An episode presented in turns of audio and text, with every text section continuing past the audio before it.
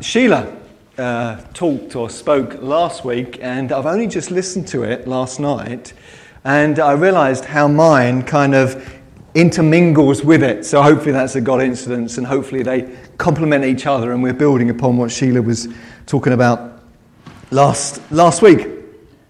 But I'm continuing the series of walking in the pleasure of God. Now, it's been a couple of months since I've mentioned walking in the pleasure of God, but we're going to continue, maybe one more sermon about it. But uh, have you ever thought of a kind thing to say or do for someone, and then instantly you've talked yourself out, t- talked yourself out of doing it?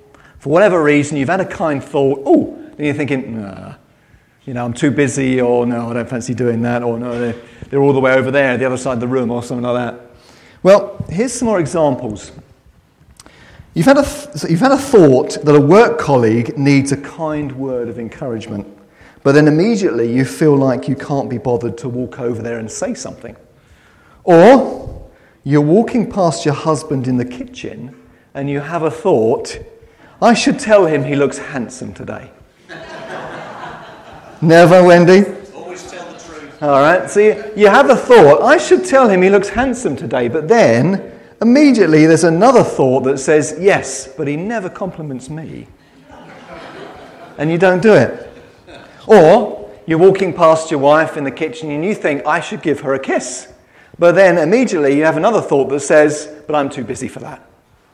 Have you ever experienced that, or is it just me? Why do we do that? Why do we sabotage our own good thinking? Why do we do it? Okay. Well, um, in May last year, I wrote in my journal something that Jesus was pointing out to me that I was swerving his promptings. Now, if you sense that Jesus was saying to you, You're swerving my promptings, would you understand what he was talking about? Yeah? Some? Okay. Well, this was particularly poignant for me because a while before he said this to me, I'd actually prayed that I'd be a more loving husband. and he had been helping me. The Holy Spirit was giving me all sorts of loving prompts, a bit like what we just discussed. Give your wife a kiss. The thought, I should give my wife a kiss. But no, I'm too busy for that. Yeah? And whether she wants it or not. And the Holy Spirit was indeed helping me. We're giving me all sorts of loving prompts, and I was you know, swerving them, walking around them and carrying on. And the sad thing is, is that often I was aware I was doing it. You know, I often acknowledged, ah, yeah, but no, too busy or whatever it is. I was siding with the counter argument voice instead of the initial fruit of the Spirit voice. Now, in Romans, Paul describes this as the, the wrangle between the Spirit and our sinful nature we've all inherited since Adam and Eve, a bit like the knowledge of good and evil. Before the fall, Adam and Eve only knew good. But after the fall, they knew good and evil. And that's the same with us, isn't it?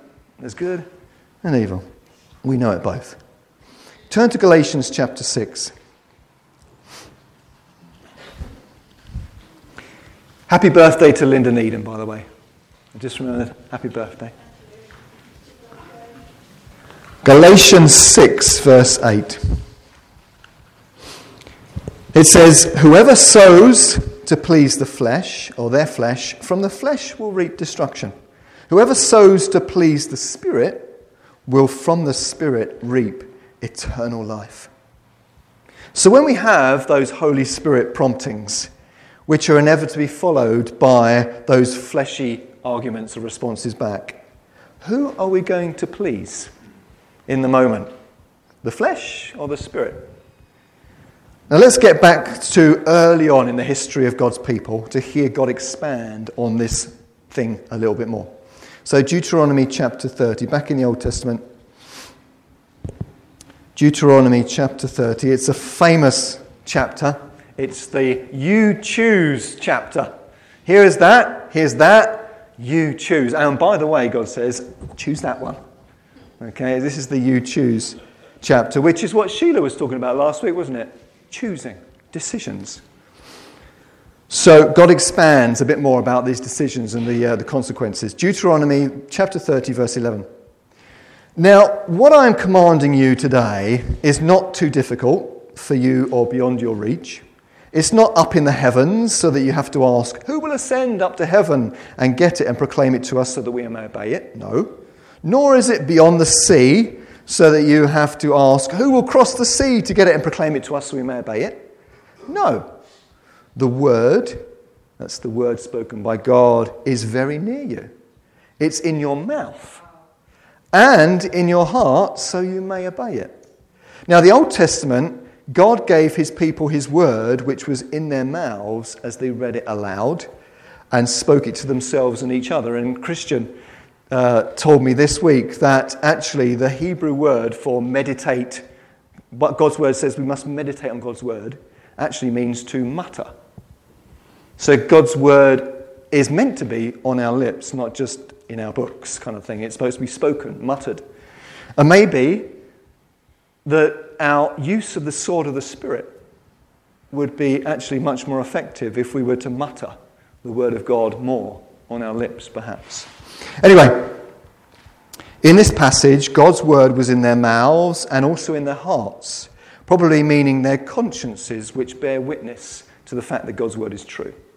God has given everyone a conscience, so it's in their mouths and it's in their hearts or their conscience. And but for us, now since Jesus as well as the privilege of having the Word of God in our mouths and echoed in our consciences, what else does the born again believer receive from God as an extra help and assistance in following Him? The Word? Sorry? Christ in us, yeah, the indwelling Holy Spirit. So we have all that we are reading here in the Old Testament, God's Word in our mouths and our hearts, but also more we have His Spirit also dwelling inside us. Okay? That's why, or one of the reasons, it's called the better covenant. Let's read verse 14 again. No, the Word, and we could add, and the Holy Spirit, for us Christians, is very near you. It's in your mouth and in your heart, so you may obey it. See, I set before you today life and prosperity, death and destruction. For I command you today to love the Lord your God, to walk in obedience to him, and to keep his commands, decrees, and laws. Okay, what three things does. Oh, I should have checked the pens before I uh, did this. Okay, what three things does God tell us to do in walking in obedience to him? Love the Lord. So we put I'll just put love God for the sake of speed. Love God. What's the next thing? Yeah, walk in obedience. Walk in obedience. And what's the last one? Sorry, keep his commands. Three, keep commands. Okay. All right. These are the three things God is asking of his people love God, walk in obedience, keep his commands. Okay? Does Jesus still require us from. Uh, does Jesus still require that from us today? Yeah? Jesus said, didn't he, in John 14, 15, if you love me, keep my commands. This is still a requirement for New Testament spirit filled believers. Okay? Verse 16, halfway through. When you do this, then you will live, in, live and increase, and the Lord your God will bless you in the land you are entering to possess. But if your heart turns away and you are not obedient, so it seems that disobedience happens when our hearts turn away from loving God. If our eyes look away from God long enough, our hearts will follow and disobedience occurs. That's the problem, isn't it? When our starts, eyes start to wander, or our minds start to wander away from God, then our hearts follow, don't they? What was it first, mind or eyes, in Genesis chapter 3 that um, Sheila spoke about last week? What was first to wander with Eve when Satan tempted her? Was it the eyes or the mind? Eyes? Was it eyes? What did Satan say? It was the mind. He said, Did God say? And actually twisted his word, didn't he? Did God say you must not eat from any tree? That wasn't it. So her mind was like, oh, yeah, okay. Um, um. And then she saw the fruit, and it was good. So it was the mind wandered, and then her eyes followed the mind, and then heart followed into disobedience. Sometimes it's the mind, sometimes the eyes that lead us first, away when we look away from the Lord. Okay, no wonder Hebrews 12 tells us to fix our eyes on Jesus. And Hebrews 3 says, fix our thoughts on Jesus. Okay, carrying on. Verse 17, halfway through. And if you are drawn away to bow down to other gods and worship them, I declare to you this day that you will certainly be destroyed. You will not live long in the land you are crossing the Jordan to enter and possess. This day I call the heavens and earth as witnesses against you that I have set before you life and death, blessings and curses. Now choose life, so that you and your children may live, and that you may love the Lord your God, listen to his voice, and hold fast to him. So, according to God, there are three things that embody choosing life. What are they? Love God, again. What's the next one? Louder. Listen to his voice. These are the three things that make up choosing life. Listen to his voice and hold fast. Okay?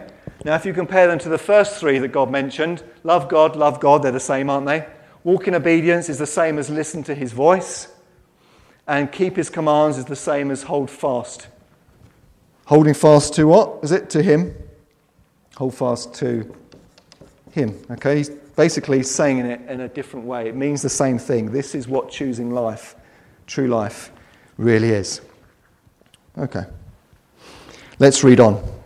It says, halfway through verse 20, For the Lord is your life and he will give you many years in the land he swore to give your fathers, Abraham, Isaac, and Jacob. So, to love God and walk in obedience is to choose life with a capital L. In fact, we've just read in the last verse that the Lord is your life. Now, I'd like to reread to you something that I read to you a while ago, and I wrote this about our dog when she was a puppy.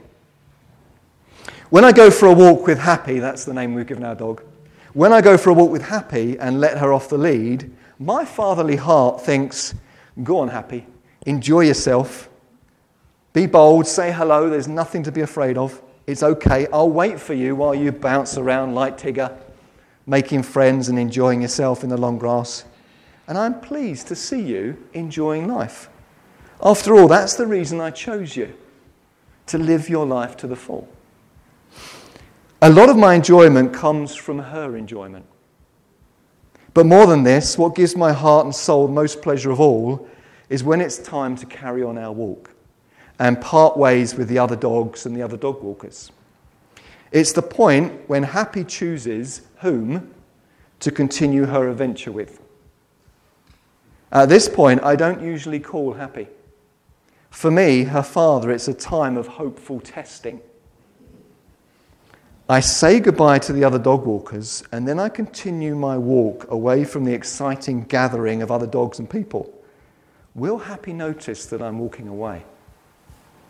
If she does, who will she choose to be with? The fun bunch over there or her dad?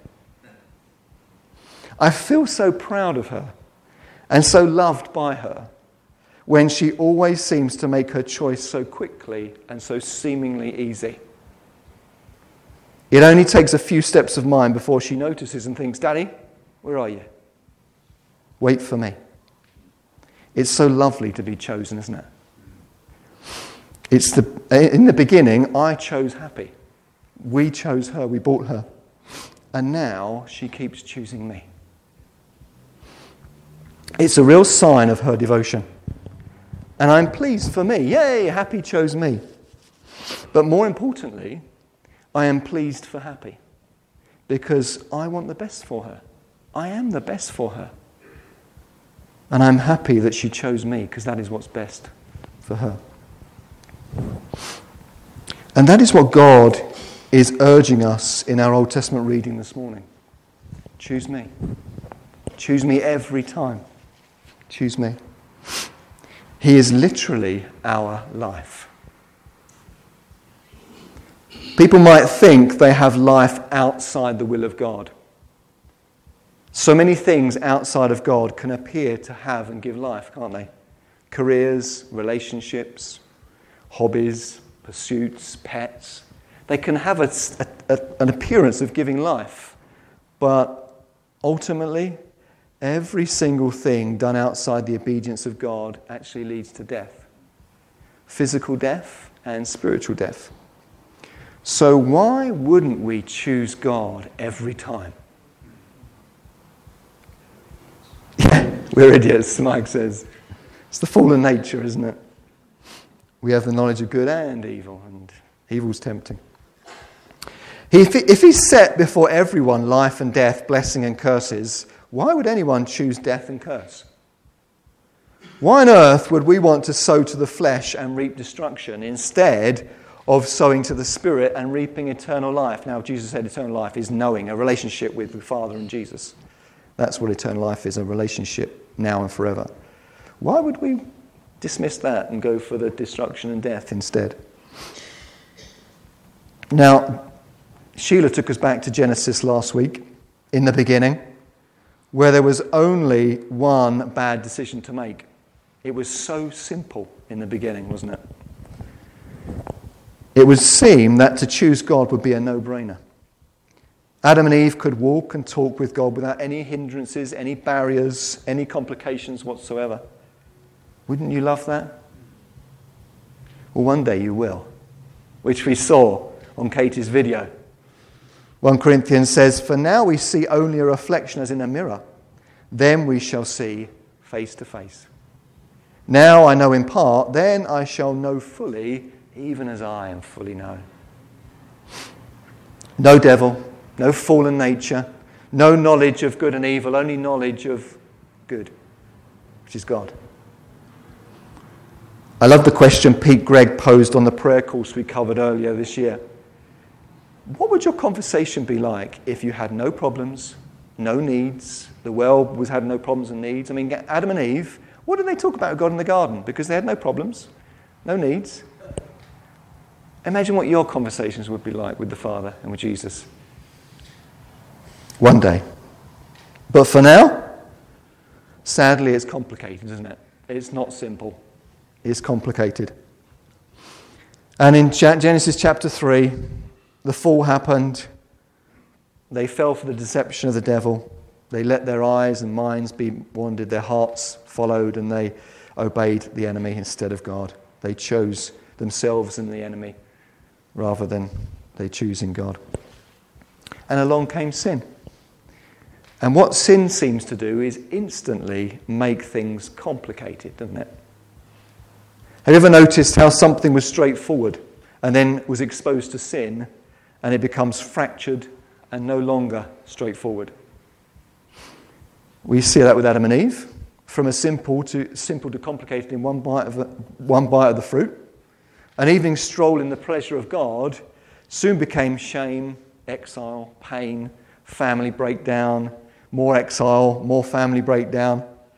And from now on, their world seemed to be flooded not just with one bad choice, but with a multiple options of bad choices. A bit like our sinful nature became like a child in a sweet shop. Wow, so much choice. Or a bit like Bob in a train shop. So, oh, so much choice, and that's what happens to our fallen nature. So many ways we could sin, so many options now to do wrong and to, to not choose God. Well, in my journal a few weeks ago, I wrote down something I thought Jesus was pointing out to me. He asked me if I noticed how each time I chose to follow him instead of the lust of the eyes, the lust of the flesh, and the pride of life, which is explained in 1 John 2, when I chose not to follow that but follow him, it brought simplicity into my life instead of complication. Have you, have you ever noticed that God's truth tends to straighten and simplify, whereas sin tends to complicate and distort? I also wrote this warning from Jesus in my journal. The enemy, wants to pe- the enemy wants people tied up with knots and tangled up in his web of wickedness. Is that right? Can the devil tangle us up? Well, in Hebrews 12:1 it says, "Sin that so easily entangles us." So just like we see from Satan's interaction with Adam and Eve in the beginning, that's his mode of operandi. For us not to love God, not to listen to his voice, or not to hold fast to him, but instead to choose something other than what God wants for us, and then we become entangled. Things become complicated. Things become tangled and complicated between other people and with you and God. But do you know what else I wrote in my journal that morning? The enemy wants people tied up in knots and tangled up in his web of wickedness, whereas my word and my spirit are there to be heeded, to make the path straight and all grace abound. Do you think that's true? When we heed the word of God and the Holy Spirit, things get straightened out and grace abounds? Well, firstly, what do you think it means to heed the word and the spirit? Well, do you remember during lockdown I shared a video of Happy running on the golf course, going up to a golf ball, sniffing it, not picking it up, and then running off? And it was a demonstration to share that we taught Happy not to, to pick up golf balls. Because I like walking on golf courses, and if we're going to do that, she knows she needs to know not to pick up the golf balls and upset the golfers. And she did. She's learned that. She doesn't pick up golf. She'll pick up tennis balls quite often. She's good at finding them, but she ignores the golf ball. So we can go for walks on the golf course. Now, Happy also needs to know my, not just my old commands that I've taught her, but new commands as well that I might need to say right there in the moment, like, come here stop, wait. You know, we get near a road, wait, or this way, or no. she's just about to duck and roll in something stinky. So she needs to remember the old commands I've already spoken to her, but also be aware of the new commands that I might be saying to her in the moment. And that's what I think the Lord meant by we need, when we heed the Word and the Holy Spirit, His old commands and His new commands, what he's already said to us that we already remember and know, and the ones that he's saying to us in the moment. When we heed those, things seem to be straightened out and less complicated, and grace abounds. Let's think of a scenario. For a married person to be flirting with a person at work, what might some of the outcomes be? Well, there might be some lying going on, maybe, um, some suspicion, perhaps from people at home, maybe. Um, jealousy.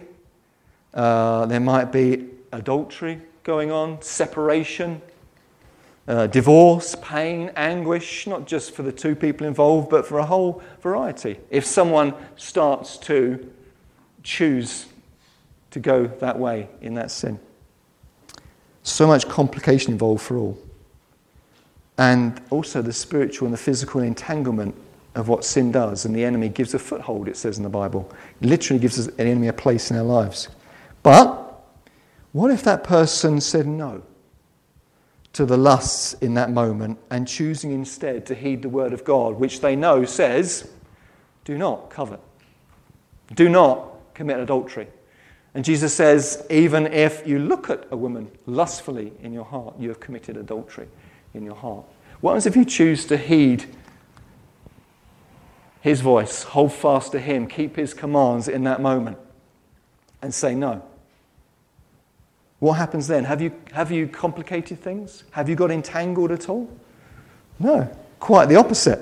What have you done right there? Ultimately, you've chosen God over yourself, over sin. That is doing exactly what life consists of which is summed up as the greatest commandment. Basically, loving the Lord your God with all your heart, with all your soul, with all your mind, and all your strength. Everything you have in that moment, obeying Him. Your body, your mind, your spirit. I'm choosing God.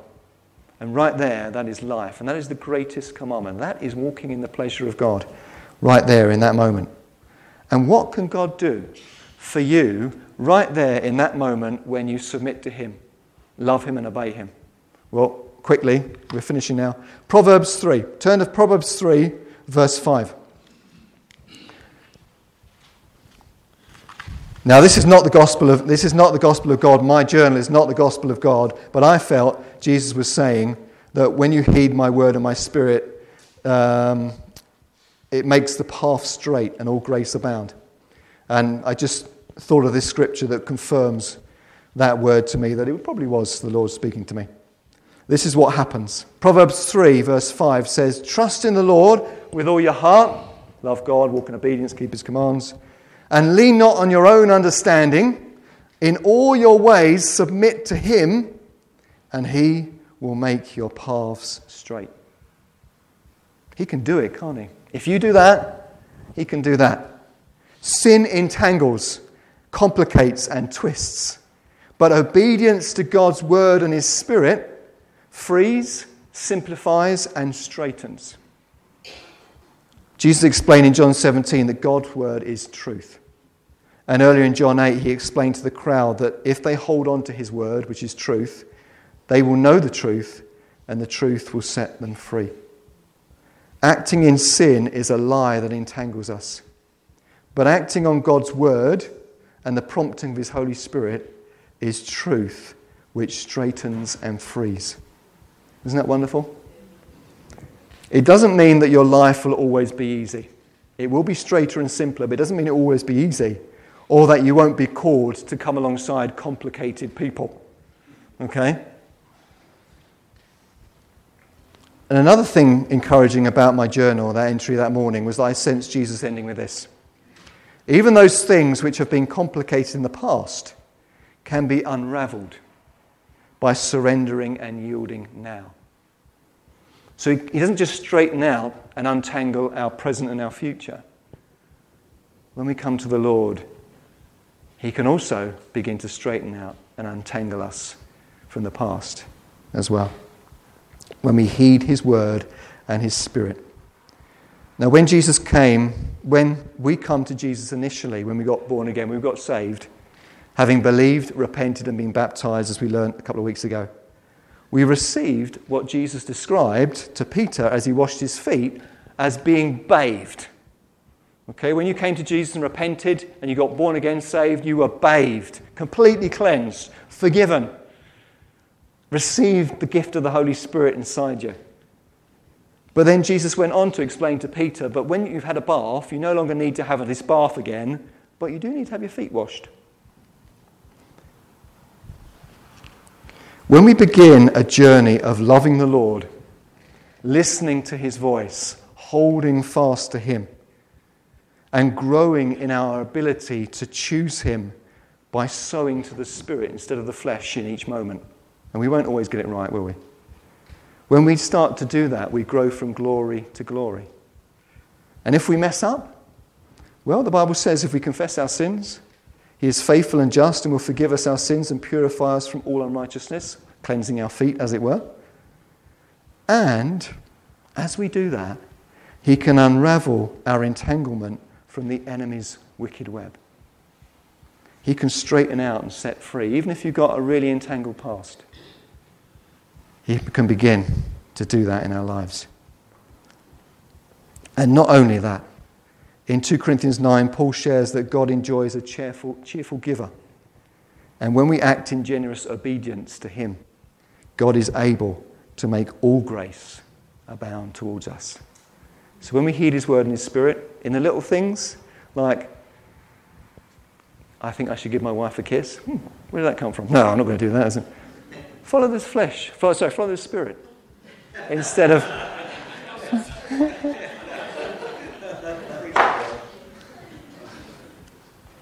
Okay.